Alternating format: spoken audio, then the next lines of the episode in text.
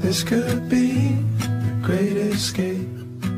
And if 将就日子，讲究生活，欢迎大家继续收听《将进酒》，我是江山。今天呢，我们还继续邀请了上一期播出之后广受网友们好评的，留言非常积极互动，也算是 热烈的嘉宾女主持彩玲。大家好，我是兔子之二兔兔。兔兔哎呀这么可爱，为什么要让她主持？我其实我是彩铃儿，本来来上一期节目之前，我是信心百倍，怎么样呢也能超过兔子一个身位吧。 结果被兔子落下了五十个身位，我心里真的备受打击。没有今天都不想来了，如果不是江山。匍匐在地， 以这孤寡老人的这种人设来求我，我今天都不会出现，你知道吗？这个数据太惨淡了。还好还好啦。你不是 最最爱说的一句话叫“数量堆死质量”吗？ 问题是数量太少了，真的比这个，呃，这个《将进酒》这个节目的原搭档兔子差的太远了，所以我甘拜下风。兔兔，我今天改名叫兔兔了，嗯，那那我今天到底称呼你叫彩玲还是叫兔兔啊？随你吧，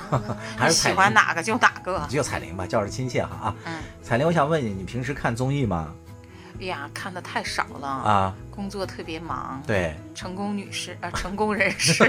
成功女士，成功人士天天要忙工作、忙事业、忙这忙那的，嗯，真的很少有功夫去看这种综艺，看的特别少。对我给彩玲抛了一个题目，就是因为近期我看到了一个综艺嗯啊，叫慢综艺，还挺好玩的，所以我就挺好哎，玩儿我打的。断一下，你现在都已经港台腔了吗？对，挺好玩 的你。看我就意识到你要捕捉到我这个，赶紧改都没来得及。好 happy。嗯，就一个挺好玩的综艺，大大家嗯家好，我是来自台北的 Mary，好好说话。讲究生活。啊这个综艺叫《同一屋檐下》，嗯我觉得这里面呢还挺有意思的，是什么呢？就是因为之前我看了一些综艺啊，它基本上都是以以恋爱为主，明确的告诉大家，我们要观察这几个人之间能不能发生点什么情感的纠葛，嗯，以这个为卖点，《同一屋檐下》哦号称是国内唯一一个没有剧本的真人秀节目，它呢是把六男六女在上海啊。就集中到同一屋檐下，说是合租了，其实就是合住，因为也不嗯用他们交钱嘛。就把这六个人青年男女嗯安排在同一个屋檐下，让他们生活工作大概是一百零五天吧，来 观三察个月多，对这当中能发生些什么。该干的都干了。三男三女， 到目前呢，这个节目已经播出了八集了。啊，该干的还都没干。第一个呢，就是他不是以情感为他唯一的卖点，他自己也号称嘛，就是说现在这个百分之四十九吧，大概都是单身男女嘛，现在还都在租房。那这些单身男女在租房当中呢，他们都遭遇过什么样的一些事情？在生活中有什么压力，工作中又会有什么压力，以及在情感当中会有什么样的不同的情感观吧？我就觉得这个可能是一个能够了解当下青年的一个挺好的一个节目嘛。确实呢，是有这种没有本子的一种呃鲜活的特点吧。就经常就感觉哇，好尴尬啊， 会不会演不下去啊？就替他们捏一把汗这种感觉嘛。虽然有这个所谓的4 K 的这个二十多台摄像机吧，高清的在拍摄他们的一言一行，在记录嘛。完了之后，他们这个片子呢还会被六个观察员在进行观察，在进行这种评审。，啊 解析，场外的这对种点场外的评，嗯对点评，就相当于有两个场，第一个场是确实是拍这六个人怎么生活嘛，嗯第二个场是拍在演播室里六个嘉宾如何来解读这六个人的表现我其实特别被这几个嘉宾吸引了。啊尤是尤其是我比较喜欢李诞，然后喜欢那魏大勋，他们的啊，评价都比较直接，啊然后也比较有趣。代表直男视角嘛，对你喜欢哪个嘉宾评？那肯定是杨笠啊，为什么那么喜欢他呢？我是杨笠粉儿，为什么？啊嗯，就凭他那个你想看什么他不长什么的傲慢傲傲气吗？在我看来，他就很鲜活嘛，就是他说话不装，经常能够戳穿本质，没有一般的那种综艺咖遮遮掩掩啊什么的。我觉得他很直白，而且我觉得他挺聪明的，能够看到这个事情，一眼能看清看清这个事情背后的东西。同时呢，我还觉得他挺善良的，他还挺能看到那些嘉宾的优点的。其实我看完了以后，我刚开始是被这几个嘉宾吸引的，嗯，然后我就去完整的看了。片子里的男女主角对他们的印象如何？我是不是应该给大家介绍一下这六个人分别是谁啊？所以你看这个节目太费劲了，啊，你先要把这个大概这个节目介绍完，然后每个人的性格介绍完，然后他们又遇到了什么要介绍完，我我你简就独角戏吧，今天你不是你让我来干什么呢？ 单先踩雷稍安勿躁，给我两分钟的时 间，我给大家嗯哇塞说清楚这六个人是干什么的。啊， 就第一个这个背景太音乐凄又凉来了了，就是第一个出场叫娜娜，这女孩是一个大三、大四的一个学生嘛，她是学表演的东华大学的，嗯，她也是面临着找工作的这么一个情况嘛，她也在社会上也开始打工了。嗯然后第二个来的呢，这个男孩呢是王天琪，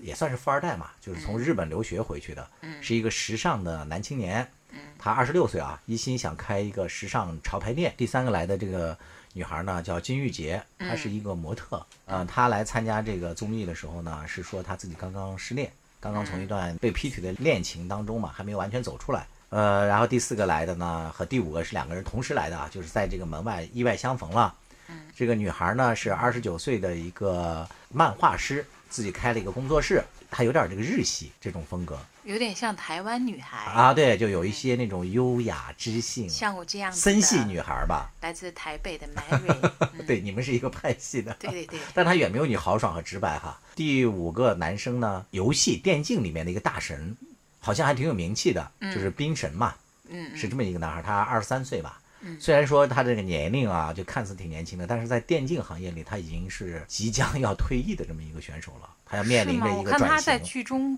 啊。啊 Sorry，他 不是在剧真中人好吧在这个真人 秀当中好像是年龄最小的，呃，他和那个谁差不多，娜娜，他俩算比哦较小的，男孩里面他是最小的。最后一位登场的呢，就是后面特别有梗的这个刘咖喱， 对， 这个是一创个业者，屡次创业、屡次失败，但是 屡败屡战、绝不服输的这么一个嗯青年企业家。其实这个剧中呢，好多哎又说剧中这个 这个情景真人秀里面的啊很多的这个爆点，就是从他开始引爆的，对是吧？对，这个人呢，他就是有比较强的这样一个发号施令的这么一个习惯，因为他屡次创业嘛，他把他这个当老板的这个习惯就不自觉地带到了他们生活的这个同一屋檐下，他动不动就爱发号施令嘛，所以好多他们的摩擦也基本上是从他这一点开始引爆的。大致的这个人设就是这样的一个情况。来，我对们我们先请呃彩玲聊一下，你对哪位男嘉宾印象最深？女嘉宾也可以说。我其实对这个咖喱，就是这个屡屡次创业、屡次失败的咖喱，嗯，印象最深印象最深。但因啊为他掀起了第一次的这个冲突嘛，嗯他是一个特别坚守原则的人。为什么呢？就是他一进到这个呃场景中，跟这其他五个人碰面之后，嗯大家就开始商量晚上怎么去做饭吃。啊，对他就开始派活 了，对，就是他他是有张罗意识、张罗事情的这种意识他的。动机挺好的。对，呃我挺喜欢这样的人，因为啊我是一个特别被动的人，嗯我不愿意张罗事儿。嗯，我觉得这个就是跟我是一个基因当中就不太活跃的人有关。狮子座嘛，我觉得还不活一跃。啊嗯张罗事儿吧，就耗 能。我宁愿呆着，冷眼旁观着。但是，一旦有人愿意张罗，我觉得这事儿对大家好，让我不费劲，我会会无条件支持他。没事咖喱就是这样一个人。啊，你是喜欢这类型的人的，因为你在租房的过程中，几个人在一起，陌生人突然在一起了，嗯，呃，在一个环境屋檐下生活，你这时候不自觉的，你的一些私人空间就会让渡给公共空间啊所以大家要设定一个规则啊对怎么去相处。是这咖喱可能就是有天生有这样的一种担忧，他害怕不建立这样的秩序以后会很混乱，乱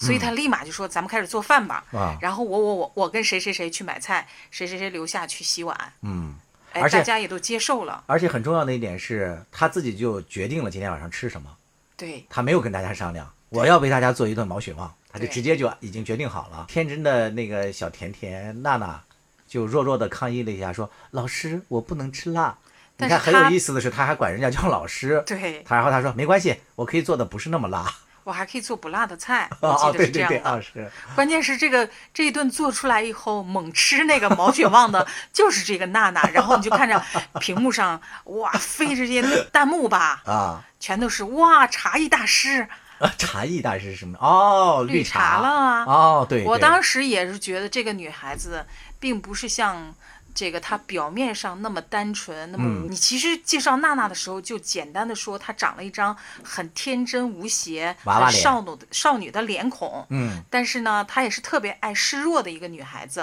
哦比如说咖喱说这些事儿，她是第一个附和的，对她每一个咖喱的要求她都附和。比如说咖喱说你来洗碗，嗯她也接受，对，但实际上她内心是极不愿意接受的。哦，她是愿意，她是其实最最容易打破这个事情的，但她接受啊了。接受的过程中，她又不去执行，哦，哦，然后呢，就导致了第一场冲突。啊因为咖喱让他吃完饭了，该洗碗了。他说他那天特别累，然后说第二可以天放到洗第二天洗。对第，二天他早早出门去工作了，嗯然后也没洗，就一直碗就堆在那个厨房里边。对了一天到，了晚上，他很晚才回来，和他们屋里另外一个小鲜肉，就是那个王天琪穿着非常时尚的富二代，对但是兜里叮当响，大家都说他是精致穷，啊，就没多少钱他。但是呢，他是因为说这个他想开潮饭店，对他妈妈不同意，所以就跟他断绝了这个经济往来嘛，想嗯让他听从家族的安排，是吧？去干另外一摊事儿。原来是这样。对，是他俩是这样断绝 So that's 的 that 啊，是，啊，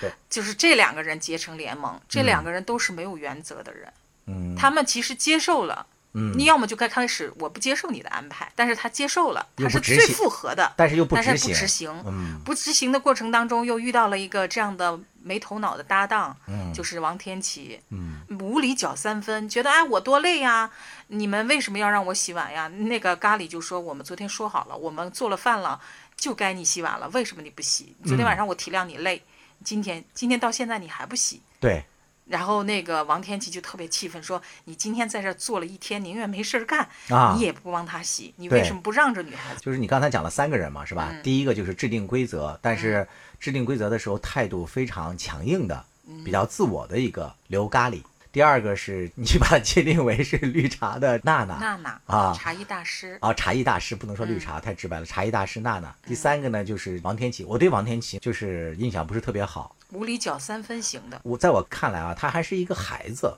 就是完全都没有建立起来规则意识，在家里和把他把他保护的太好了。在家里就永远是那种，就是他不需要自己去争取什么东西嘛，饭来张口，衣来伸手就行了，所以他还没有到社会上去打拼过。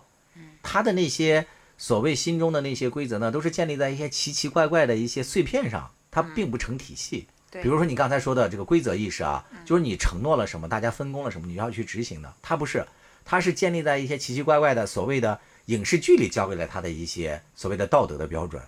男孩子就应该让啊，他谴责那个刘咖喱嘛，刘咖喱让他们去洗去洗碗，他说你一个男的你这样都不照顾女孩子，这合适吗？他会从那个角度，他是一个搅水，他不但自己没有规则意识，他还是一个搅乱规则的这么一个人恰恰我其实特别赞同这个刘咖喱，啊！我以为你要说特别赞同王天琪，因为我发现如果我在这样一个环境中或这样的一个关系当中，嗯我一定是那个刘咖喱，因为我特别讨厌，既然大家说好了，建立这样一个规则了，嗯谁要打破它，我就特别痛恨。啊，你是这样一个对，啊所以我当我看到，呃，他们评价的人也一致声讨这个刘咖喱的时候，我就觉得，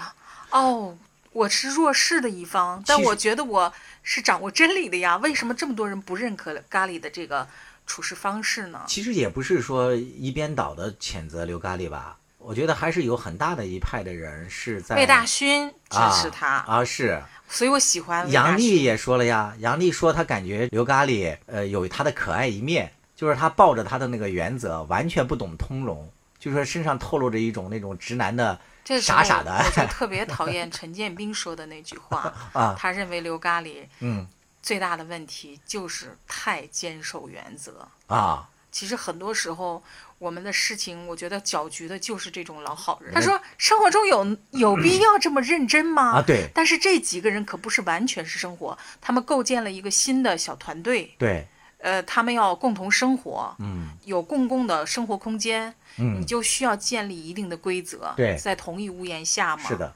但是这种规则一旦要刚开始执行就被打破，嗯，那以后可能就是混乱。对，就是王天琪和咖喱，嗯，在关于洗不洗碗的这个争吵的这一段当中呢，其实背后呢是关于规则意识的冲突。对，呃，咖喱呢，它本身呢，它有它的规则意识，对实际上王天琪也有他的规则意识，对，这两种规则意识发生了冲突，这个是挺有意思的一个点。我觉得这个天启他所秉承的这个规则意识，可能是嗯，我们传统的这个对理念里边，男女之间应该对坚守的一套规则，是男的就得让着女的，对对对，是吧？是之前看过有一个呃小视频嘛，我还挺震惊的，嗯有两个白人女性在中国，然后在红灯的时候就跑过了马路，嗯然后呢就振臂高呼说：“哦，we are Chinese，就是我终于是中国人了。”啊哈，就是因为他们觉得在中国大家都不遵守这个规则意识嘛，嗯就只要没车我就可以过这个对红绿灯，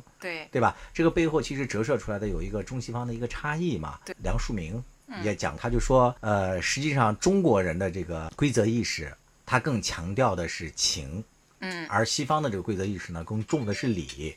也有人用两个历史上的典故，嗯呼应过这个中西方这个差异，嗯，其中他讲的一个就是一个是苏格拉底的这个故事，就是苏格拉底因为好像蛊惑青年嘛，对就就这么一个罪是吧？嗯被那个别人给定罪了，然后他的学生来通知他说，哎呀，这个别人要来抓你了，你赶紧逃跑吧。苏格拉底说：“我不能逃跑啊，逃跑这就是违反这个当时的这个规则嘛。嗯，我不能逃，所以他就坐而等死嘛。这是非常知名的一个案例。嗯，但是同样的这个例子，在中方呢，就在咱们历史上，比如说儒家、孟子这个里面也有一个，就是为父隐嘛。嗯，为父隐就是别人问他说，如果舜的父亲犯了罪，嗯那这个应不应该抓呀？然后孟子就说：“那当然应该抓呀，他犯了罪了啊。”他说：“但是那这个舜作为子，又该怎么办呢？”嗯。然后这个孟子就说：“那他应该放弃江山，呃，真的江山啊，不是我，嗯不是放弃我，嗯 放弃这个他的这个统治权，然后带着他的父亲逃跑。”嗯，就说灵活变通的来执行这个所谓的规则嘛。但他恰恰的维系了中国人理念当中情情的这个是规则，的，所以说就通过这两个小故事就对比出来了嘛。其实呃，规则意识，他们两个人有不同的这个理解。一套体系，对，咖喱可能是更偏职向，场体系的，哎，咖喱好像有点偏西方的这一套，嗯就是制定了，那我就冰冰冷、坚硬、强硬的去执行。嗯，那那个谁，王天琪呢？他背后就有一套混乱的， 但是他代表了一个中方的一种规则意识。啊，你一个男的，你让让人家女孩子怎么对啦？呀这就是你怎么怎么样？对他还呀站在了道德的制高点，好，但这是我又觉得他们俩其实都在坚守自己体系价值体系里的那一套规则。对，都没有觉得自己有错。但是为什么这么大的争议？嗯，很多嘉宾都认为咖喱它太没有人味儿了。对，大多数人还是站在中方的，对，是不陈是？建斌 就说：“生活嘛，哪有那么多非黑即白呀？”嗯，对，他可能有点偏天齐的那种嘛，啊。对但是我觉得他们之所以都有争议，是因为他们在同一屋檐下，六个年轻陌生人在一起，其实形成了一个场景。这个场景既不同于男女，他和天琪和娜娜之间，男女之间的这种你们怎么交往，有一套，对比如说男的要让着女的，是的他比较柔弱，你要他们保又护不他。是恋人和家人关对系，他们是一个类似于益友，对是朋友，又是搭档的这么一个关系，其它的实距离是不一样的。其实更那个严格的来说，他们就是陌生人嘛，对，才刚刚在一同一屋檐下才一两天。所以我在天平上，我的情感或者是理智的天平上，我更更倾向于选择咖喱的这套我规明白则了，因为他的这种关系、社交距离可能类似于职场，对，但是他又不完全是职场的那套哎场景。或者是他们还特别像在一个公共餐厅里面排队要吃饭。举这么对一个例子，有人那个不排队去插队，嗯，是吧？你说这个规则意识该不该谴责？该啊，对呀、生活中比比皆是这种明白人。明白。所以你站队这个咖喱，就是觉得娜娜，因为她答应了洗碗，反而不洗。王天琪也被分配了洗碗，她自己不洗，不但不洗，后来还勉强的去说我帮娜娜洗，都忘了自己也应该是遵守这个规则的一份子了。啊因为他们是一个六个人组建的这样一个小团队，嗯这个团队可能有朋友的关系在，对有未来产生爱情的这种关系在，对嗯但也有我们是合作伙伴，共同生活在一起，让它能够有序的运转下去，这种关系在。是的所以呢，我觉得可能两方都要稍微的调整一下，往这个场景和关系之下去靠近。对，咖喱可能再稍微的从这个情感的角度去考虑一下，对哎，能不能像那个邓邓萃雯，哎，邓紫棋啊，能不能像邓紫棋那样啊，去我柔先和帮一你些，做完，对但是我要告诉你，下一次你需要这样灵活一些，变通灵活一一些。些。但是不代表像陈建斌那样、嗯完全的放弃这样和的一稀种泥心智，啊，就不需要有规则，它陈是建斌另这外样一的，套规则，就是这个规则可能就是，哎呀，更都中是国朋友啊更嘛乡土。或者都是在一起那个什么，有必要那么认 真吗？是的，而且好多人都在支持他嘛。嗯，你看中国人还有一句话，就很好的能呼应陈建斌的这种那个倡导嘛：家不是讲理的地方，对是讲情的地方。但他又不完全是哎家呀。，对，这是最大的一个问题。恰恰他们这六个人住在一起，那个时候啊，还并不是一个家，嗯，就是大家还都是陌生人在一起的时候，谁还不是个宝宝？对呀，对啊，凭什么我要为谁你还不是洗个啊碗啊娜娜？ 我内心也住着个娜娜呢，谁还不是个绿茶？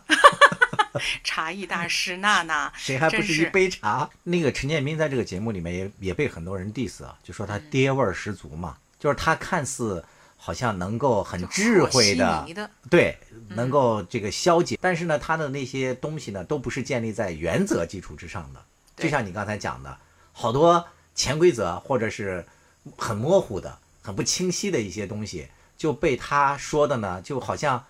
轻描淡写的就带过去了，原则性的东西。嗯是吧？无所谓，就是你要那个，就是就是他们就属于那种利己嘛看最重客要当中和稀泥的那些人，对，往往在两种观点激烈冲突的时候，嗯有看客中经常会有这样和稀泥的人。嗯，然后就导致这件事情可能会因为这些和稀泥的人，最后这个规则被打破了。嗯，然后最后导致的结果就是你不洗，那我也不洗，或者是哎我做了饭以后，呃，或者是下次我也不做饭了。嗯，就导致这样一个公共生活的机制就完全没有了，就被打破了。 被打破了。但是我也在反思，怎么突然话分开啊？反思啥呀？我忘了，断片儿了，不知道说什么了。我的眼泪都笑出来。不要哭好吗？被我们做节目太辛苦了，我第一期做完，我以为我能领先多少个身位，就是录的我悲喜交加。现实已经完全把我打垮了。我今天其实真的不在状态，没有，你就说我这段我会做花絮，但是不会播出的。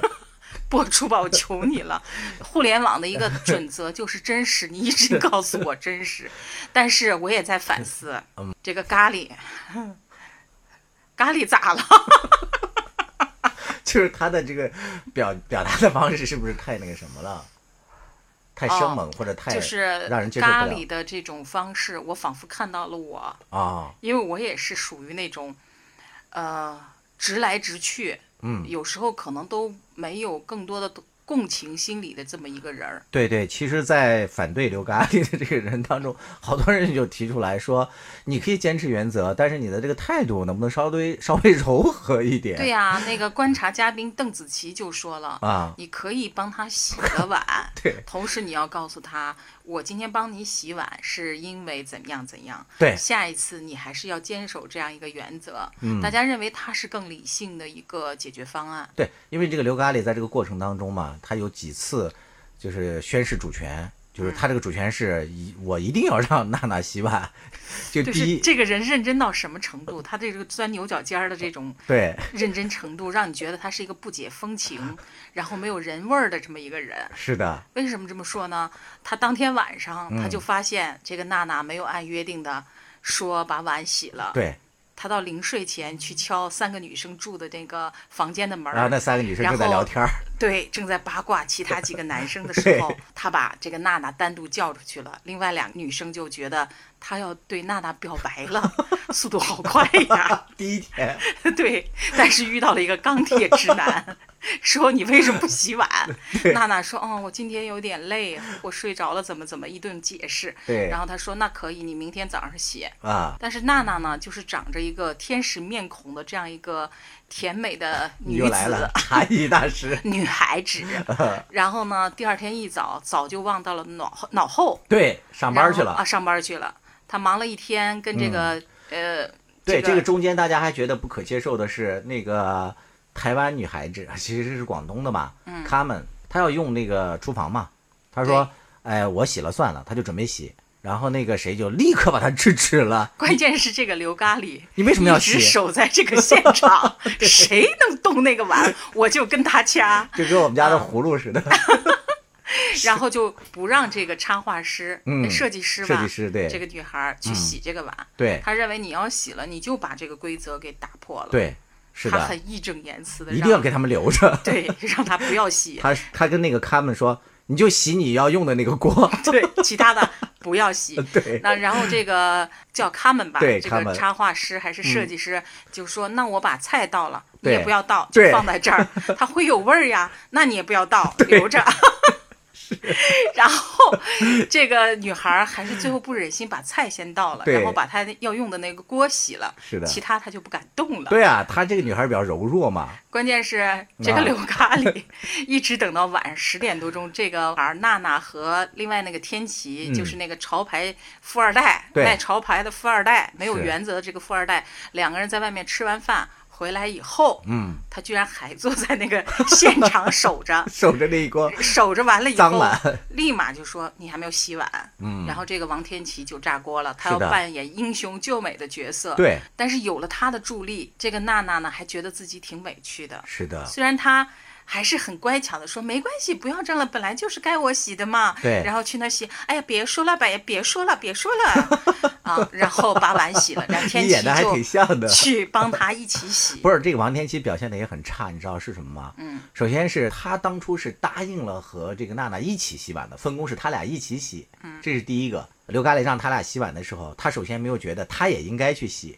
嗯、他还跟娜娜说：“那我来帮你。”对对吧？实什际么上叫是我？分给他俩对，的实际上任是务。嗯他俩的，他就认为就是娜娜了，这是这是第一点。第二点的话，他还斥责那个刘咖喱说：“你就这么对女孩子吗你一天到晚都没有事儿干，对你都不帮他洗吗？”？在他心目中的这个规则意识建立是指一些奇奇怪怪的一些什么所谓的那种那个，有人有些人说直男就是这样的呀，或者怎么样的。其实我觉得这是那个污名化直男。 那人刘咖喱也是直男嘛？我觉得刘咖喱唯一的错可能就是没有灵活性，嗯，呃不够没有柔和。不够柔和。就我有一个朋友也是通过刘咖喱就反思到他自己的问题了嘛。嗯，我这个朋友呢，他爱人是刚刚进一个博士后流动站，所以说工作压力就还挺大的嘛，就刚进去也有一些课业任务。然后我这朋友呢，就是跟他爱人就已经做好分工了。就我这朋友喜欢做饭，但是他说碗呢必须要留着，也是洗碗必须要留给他爱人回来洗。你想他爱人刚进这个流动站，工作压力是很大的，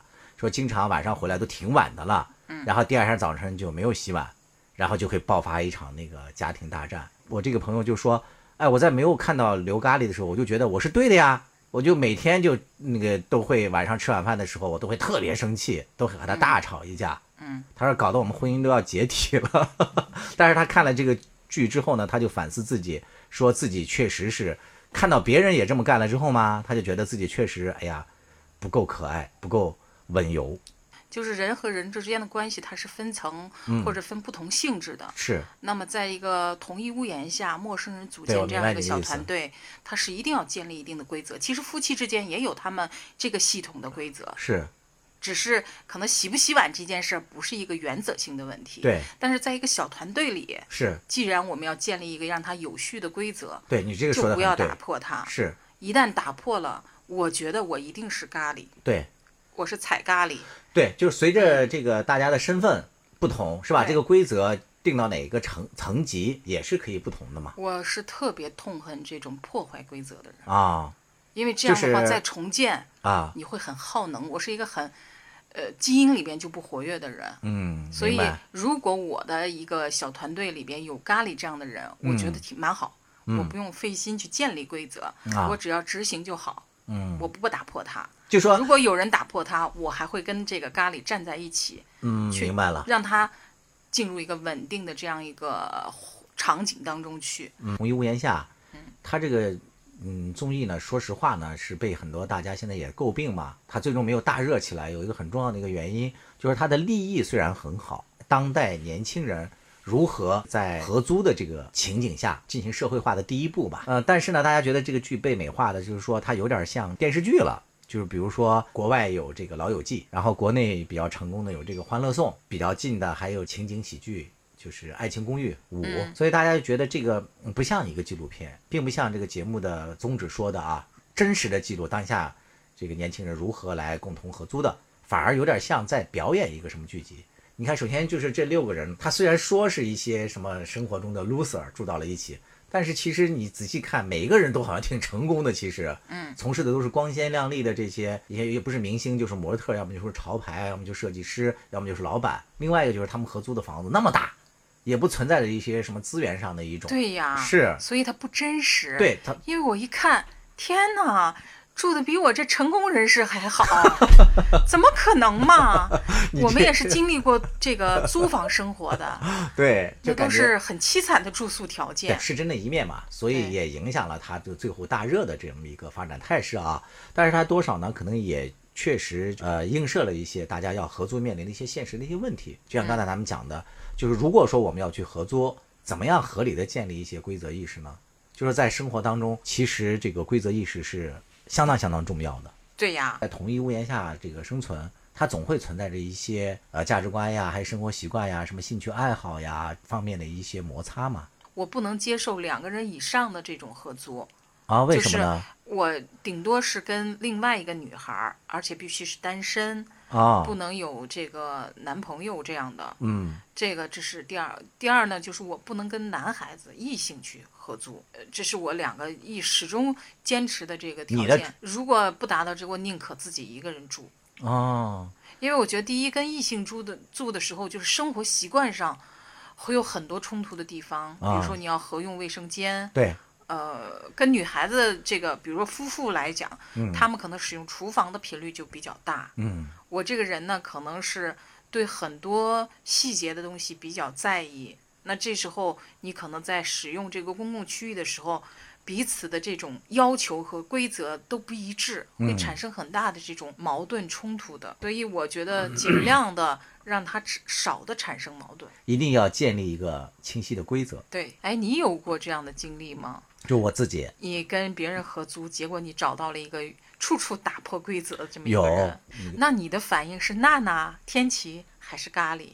嗯，我好像是他们，他们对，啊，就是那个忍辱负重，自己干，试图感化对方的，但是你心里会有怨言吧？呃，一定有啊，就憋出内伤，就这别种。出内伤。这种咖喱，如果你这个团队里有这样一个坚守原则的咖喱，他其实是一个秩序的维持者，嗯他还是不计成本的，嗯，呃，不断的反复去强调这个纪律。我觉得他挺好的呀，为什么被所有的人都 diss 呢？他让这个系统维持一个正常的运转啊。我对这个刘咖喱的印象就像坐过山车似的，起起伏伏，表现的不够柔和。就有一句特别流行的话叫说，就即使你愤怒了，你可以表达愤怒，但是你不能愤怒的表达嘛。这个刘咖喱他是愿意做领导啊但是李诞对他有一个评价，他一针见血，他有领导但没有领导力，对，欠缺 这种，呃，是说手腕儿也好，或者是方式方法也好，或者灵活性也好，嗯对，他就不够持久。所以你看他在现实当中，不说他创业啊或怎么样啊，不论什么原因，最终也没有嗯因为一没有件成功人会的事儿嘛。支持他，对，他就得罪是了一大片。他的那种领导就很难立足嘛，对，就往往是从自己的主观意望意愿去出发，共情能力，对，就比较弱。就如果说这个洗碗实践，我对刘咖喱的印象还百分之八十是站他的这个角度嘛，嗯，但后来发生了那个事儿之后呢，就瞬间的百分之八十就瓦解了，变成了百分之八十反对他了。是后面又有一个带狗事件，你可能还哦没我看没到，看到，他有一个狗，呃一个柴犬，挺可爱的啊。嗯，就是因为他要参加这个节目呢，他就把这个狗放在公司了。然后他另外那个卡门呢，也有一个小土狗，也放在这个工作室里。然然后他俩就聊起来呢，就嗯养狗的人都知道嘛，就我把看了这段，他们俩啊通过聊狗，对，好像走近了。是的。然后他们两个就想把这个狗带到这边来，但是他们采取的这个方式呢是。有一天，那个什么金玉杰他们几个人下班回家在聊天的时候，突然这两个人就径直的把两个狗就带来了，直接就带到了客厅，直接就带着孩子回家一样。啊，所以金玉杰他们一下就惊呆了嘛。第一个就是金玉杰就讲出来说：“哎呦，我我怕狗怎么办呢？”就是第二个就是金玉杰就感觉说你根本就没有跟我们商量这件事儿，你就做了决定了，规则意识说既然大家这是一个合租合住，那你在这个事情之前你一定要跟我们商量，而不是你自己就做主带来了他的这个规则意识。只对别人不对自己。所以我觉得这个规则，我们说的这时候可能要再增增加一个限定，嗯就是这个小团体共同认可的一个规则，嗯，大家都能接受的这样一个规则。对，你不能只限制别人，不限制自己。哎，你说我们觉得，不论是合租也好，或者嗯是工作也好，或者生活也好，你可能会遇到很多这样打破规则的人，我们该怎么办呢？对，就是首先呢是大家要建立一个清晰的规则，这个规则呢不是说只存在我们口头约定里面的，要把它细化，嗯，就要定出来。在咱们合租的时候，如果能有一个范本式的这么一个契约，嗯，然后大家都签一下，这个当然是最好的了。你比如说水电费怎么交，能不能带这个别人回来，就是尤其是男女朋友啊，或怎么样啊，是吧对？这个卫生怎么做，分工是什么？现在的这个合租，关于引起摩擦的，主要集中在几个方面嘛。一个是关于这个价值观层面的，嗯，比如说有人认为要节约就是美德，就有些人回家的时候他喜欢把所有房间里的灯都开着，有些比较节俭的人呢，压力大的人就说，哎呀不要，说你到哪个屋就开哪个灯，然后就跟在屁股后面 一路关灯，这种就会引起一些摩擦嘛。另外一个就是生活习惯的摩擦，男孩儿和女孩儿生活习惯也不一样。最简单的来讲，就是说这个马桶盖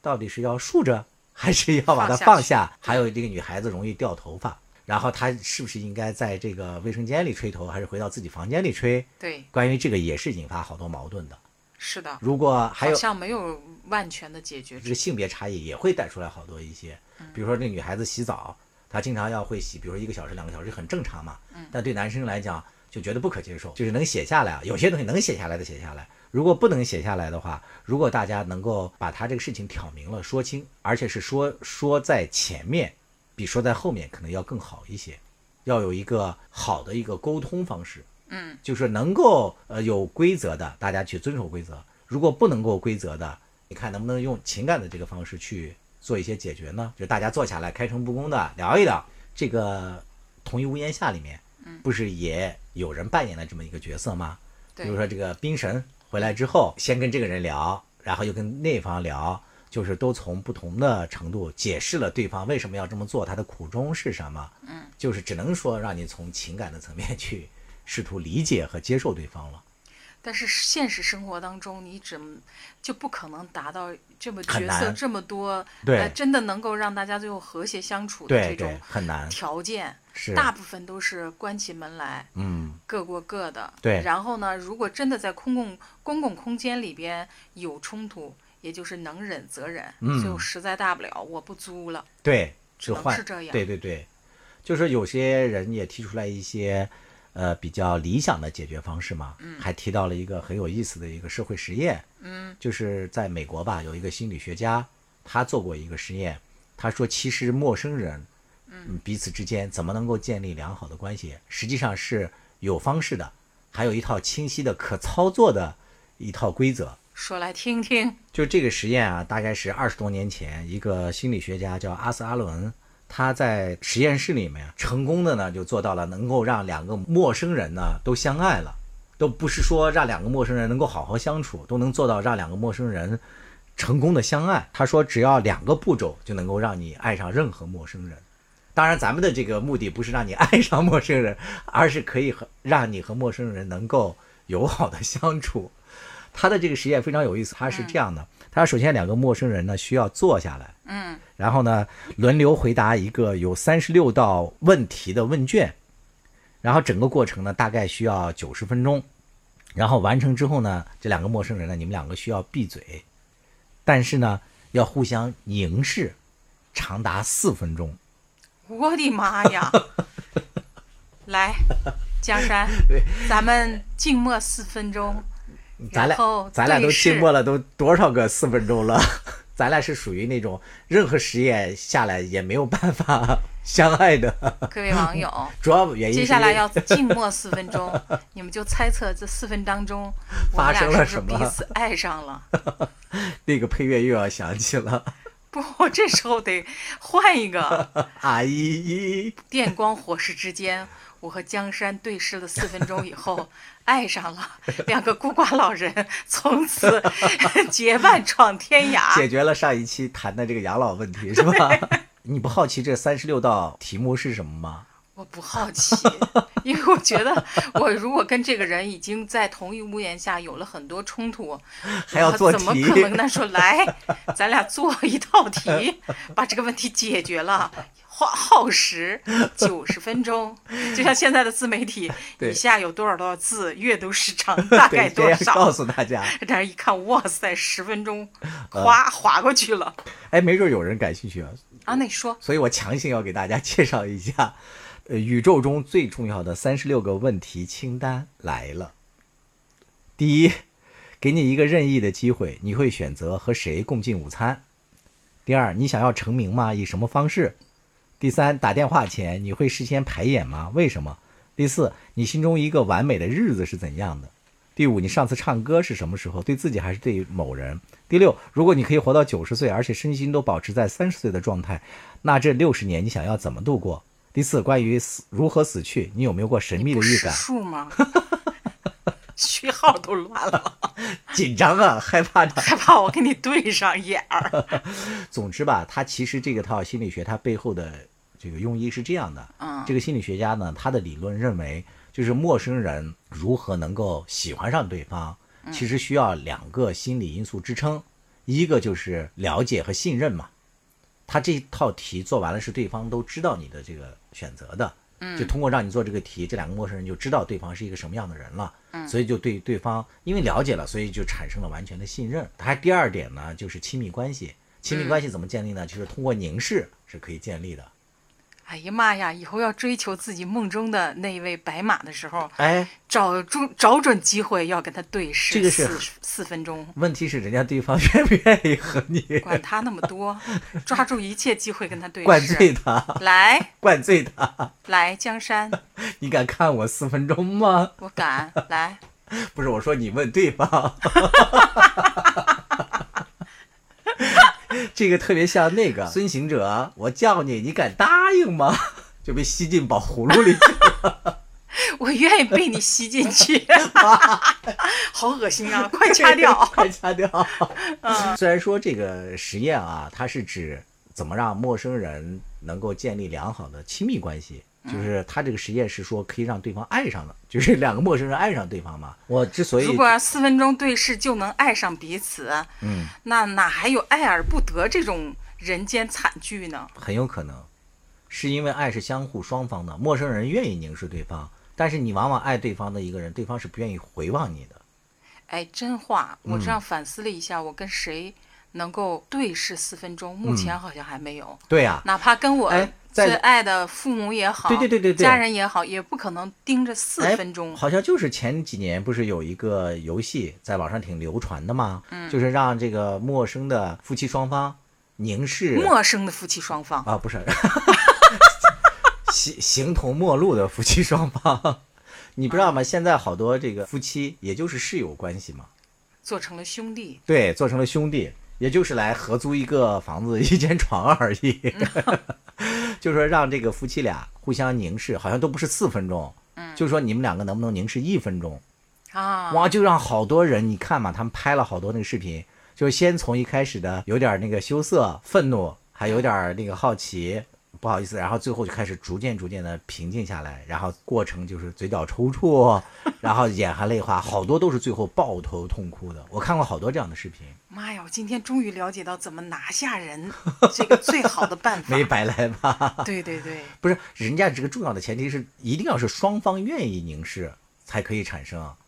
对你哎来讲我，觉得凝视这个方式挺好用的，但是是不是对爱上用 用这个达到什么让别人爱上我的目的？我说一个，我你先我让我忍说不完住，，你先让我说完，要不然我收不了场了。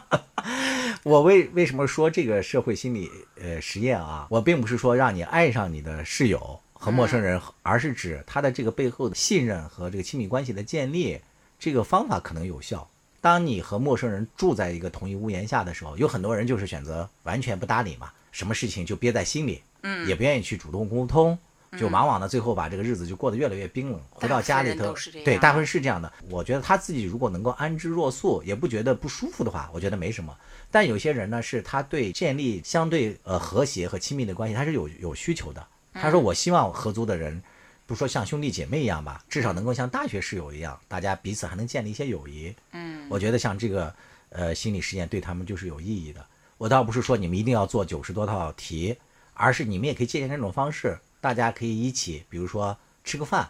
或者是坐下来呃玩个游戏。嗯，不是在同一屋檐下他们也玩了游戏嘛？嗯，就玩那个真心话大冒险。对你们一的看玩完之后，大家果然就觉得关系确实近了好大一层，就对因为对有方哦彼此的袒露、有袒露。交流，对，有了解就有信任了嘛。嗯，然后第二层呢，就是说你要建立亲密关系，也未必要凝视对方。嗯， 凝视给怪肉麻的。宿舍里几个人大眼瞪小眼儿，你该交水电费了。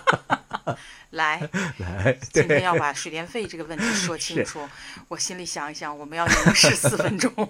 但是这种凝视也有不同形式的，就是大家一起坐下来，互相了解一下对方的职业，嗯、是吧？听听对方讲一讲他今天的喜怒哀乐什么的，这没准儿也是一种挺好的一另外一种凝视嘛。我觉得这个可能会有助于你从冰冷的办公室回到你的宿舍之后。嗯能够有一个相对稍微温暖，能够让你放松的一个小家庭的一个氛围吧。其实我本来想着说完这些这这这期节目就可以结束了，哦，太好了，这期没 节目有到你这刚才里就想结说束什。么？我唯一想起来，我用这招和别人对视，嗯这招其实不是建立亲密关系，嗯，我是在我研究生面试的时候，哦，你真的凝视过吗？因为我特别害怕，我啊害怕面试的时候我什么都不会回答，我的啊这个面试的成绩会很差，然后被淘汰。嗯 然后我就跟我的导师，也是一个老太太，嗯非非常的。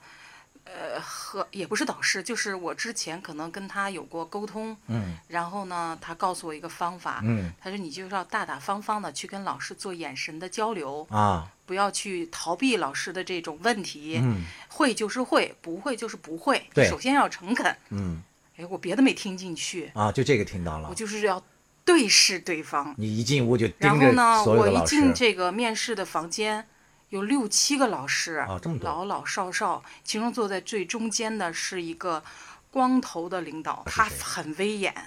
对我特别害怕，我当时心里特别紧张。但是在这个很绝望的场景当中，我突然想起女老师给我的这个方法，你要直视老师，啊对大大方方。你就瞪了过去，我想起来《擒贼先擒王》，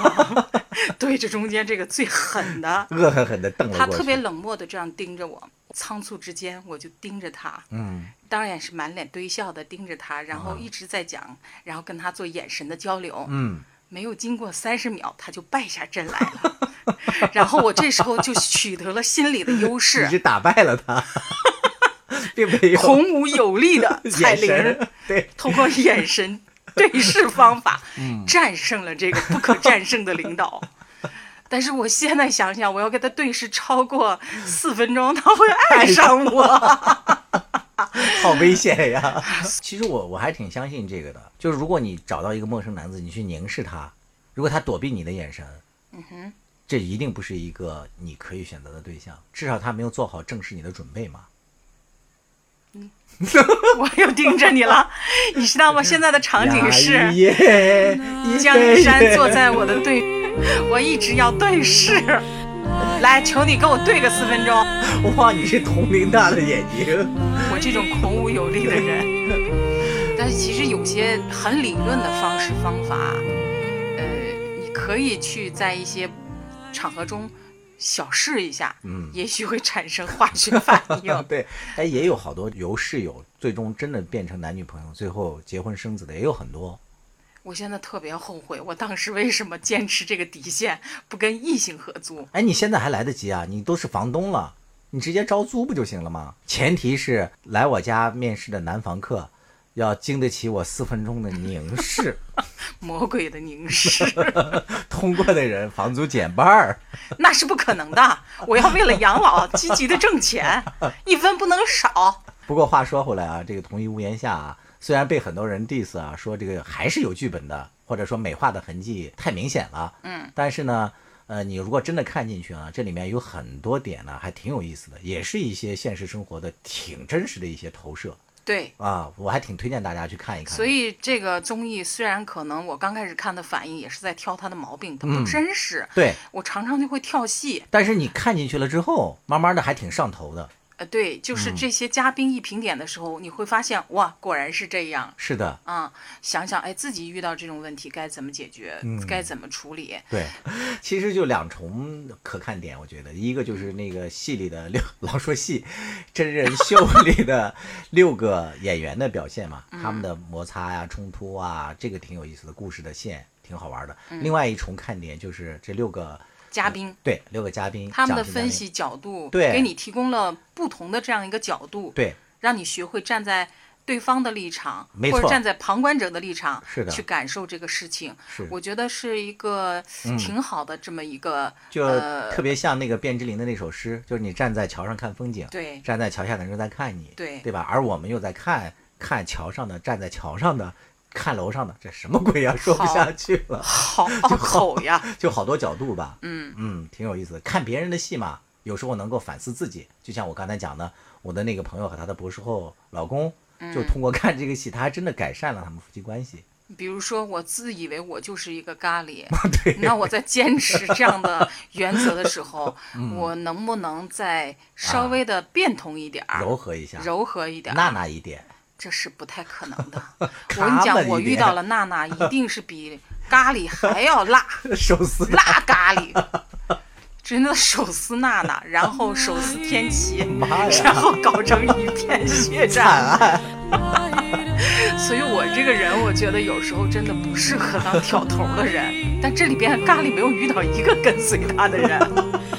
也挺凄惨的。有啊，后期金玉节开始向他靠近了，所以这个戏的看点还在后面，原来还是会有爱情发生的， 很有可能吧？原来金玉洁和咖喱对上眼儿了反，正哎，难怪有对上眼儿这一说，是的是有理论支持的。 对，对眼儿凝至少视达吧到四 分钟以上，是嘛？ 你才能对上。 王八对绿豆， 但现实中，经常命运弄人，对着对着成了斗鸡眼儿了这个里面的话题也有很多。兔子呢也在做他的准备，啊！在兔他子的要回来，病榻之上， 等他回来之后，我们还要做多次解读，也欢迎有兴趣的朋友啊继续关注我们的节目。原来留给我的窗口期不长了，我以为 你要认真啊！在两到三期之间，我就应该拿下这个女主播的这个岗位， 成为兔兔二二。我是生活的日子如后巷，一再将就的活着，总有讲究的念想。将进酒，不打烊。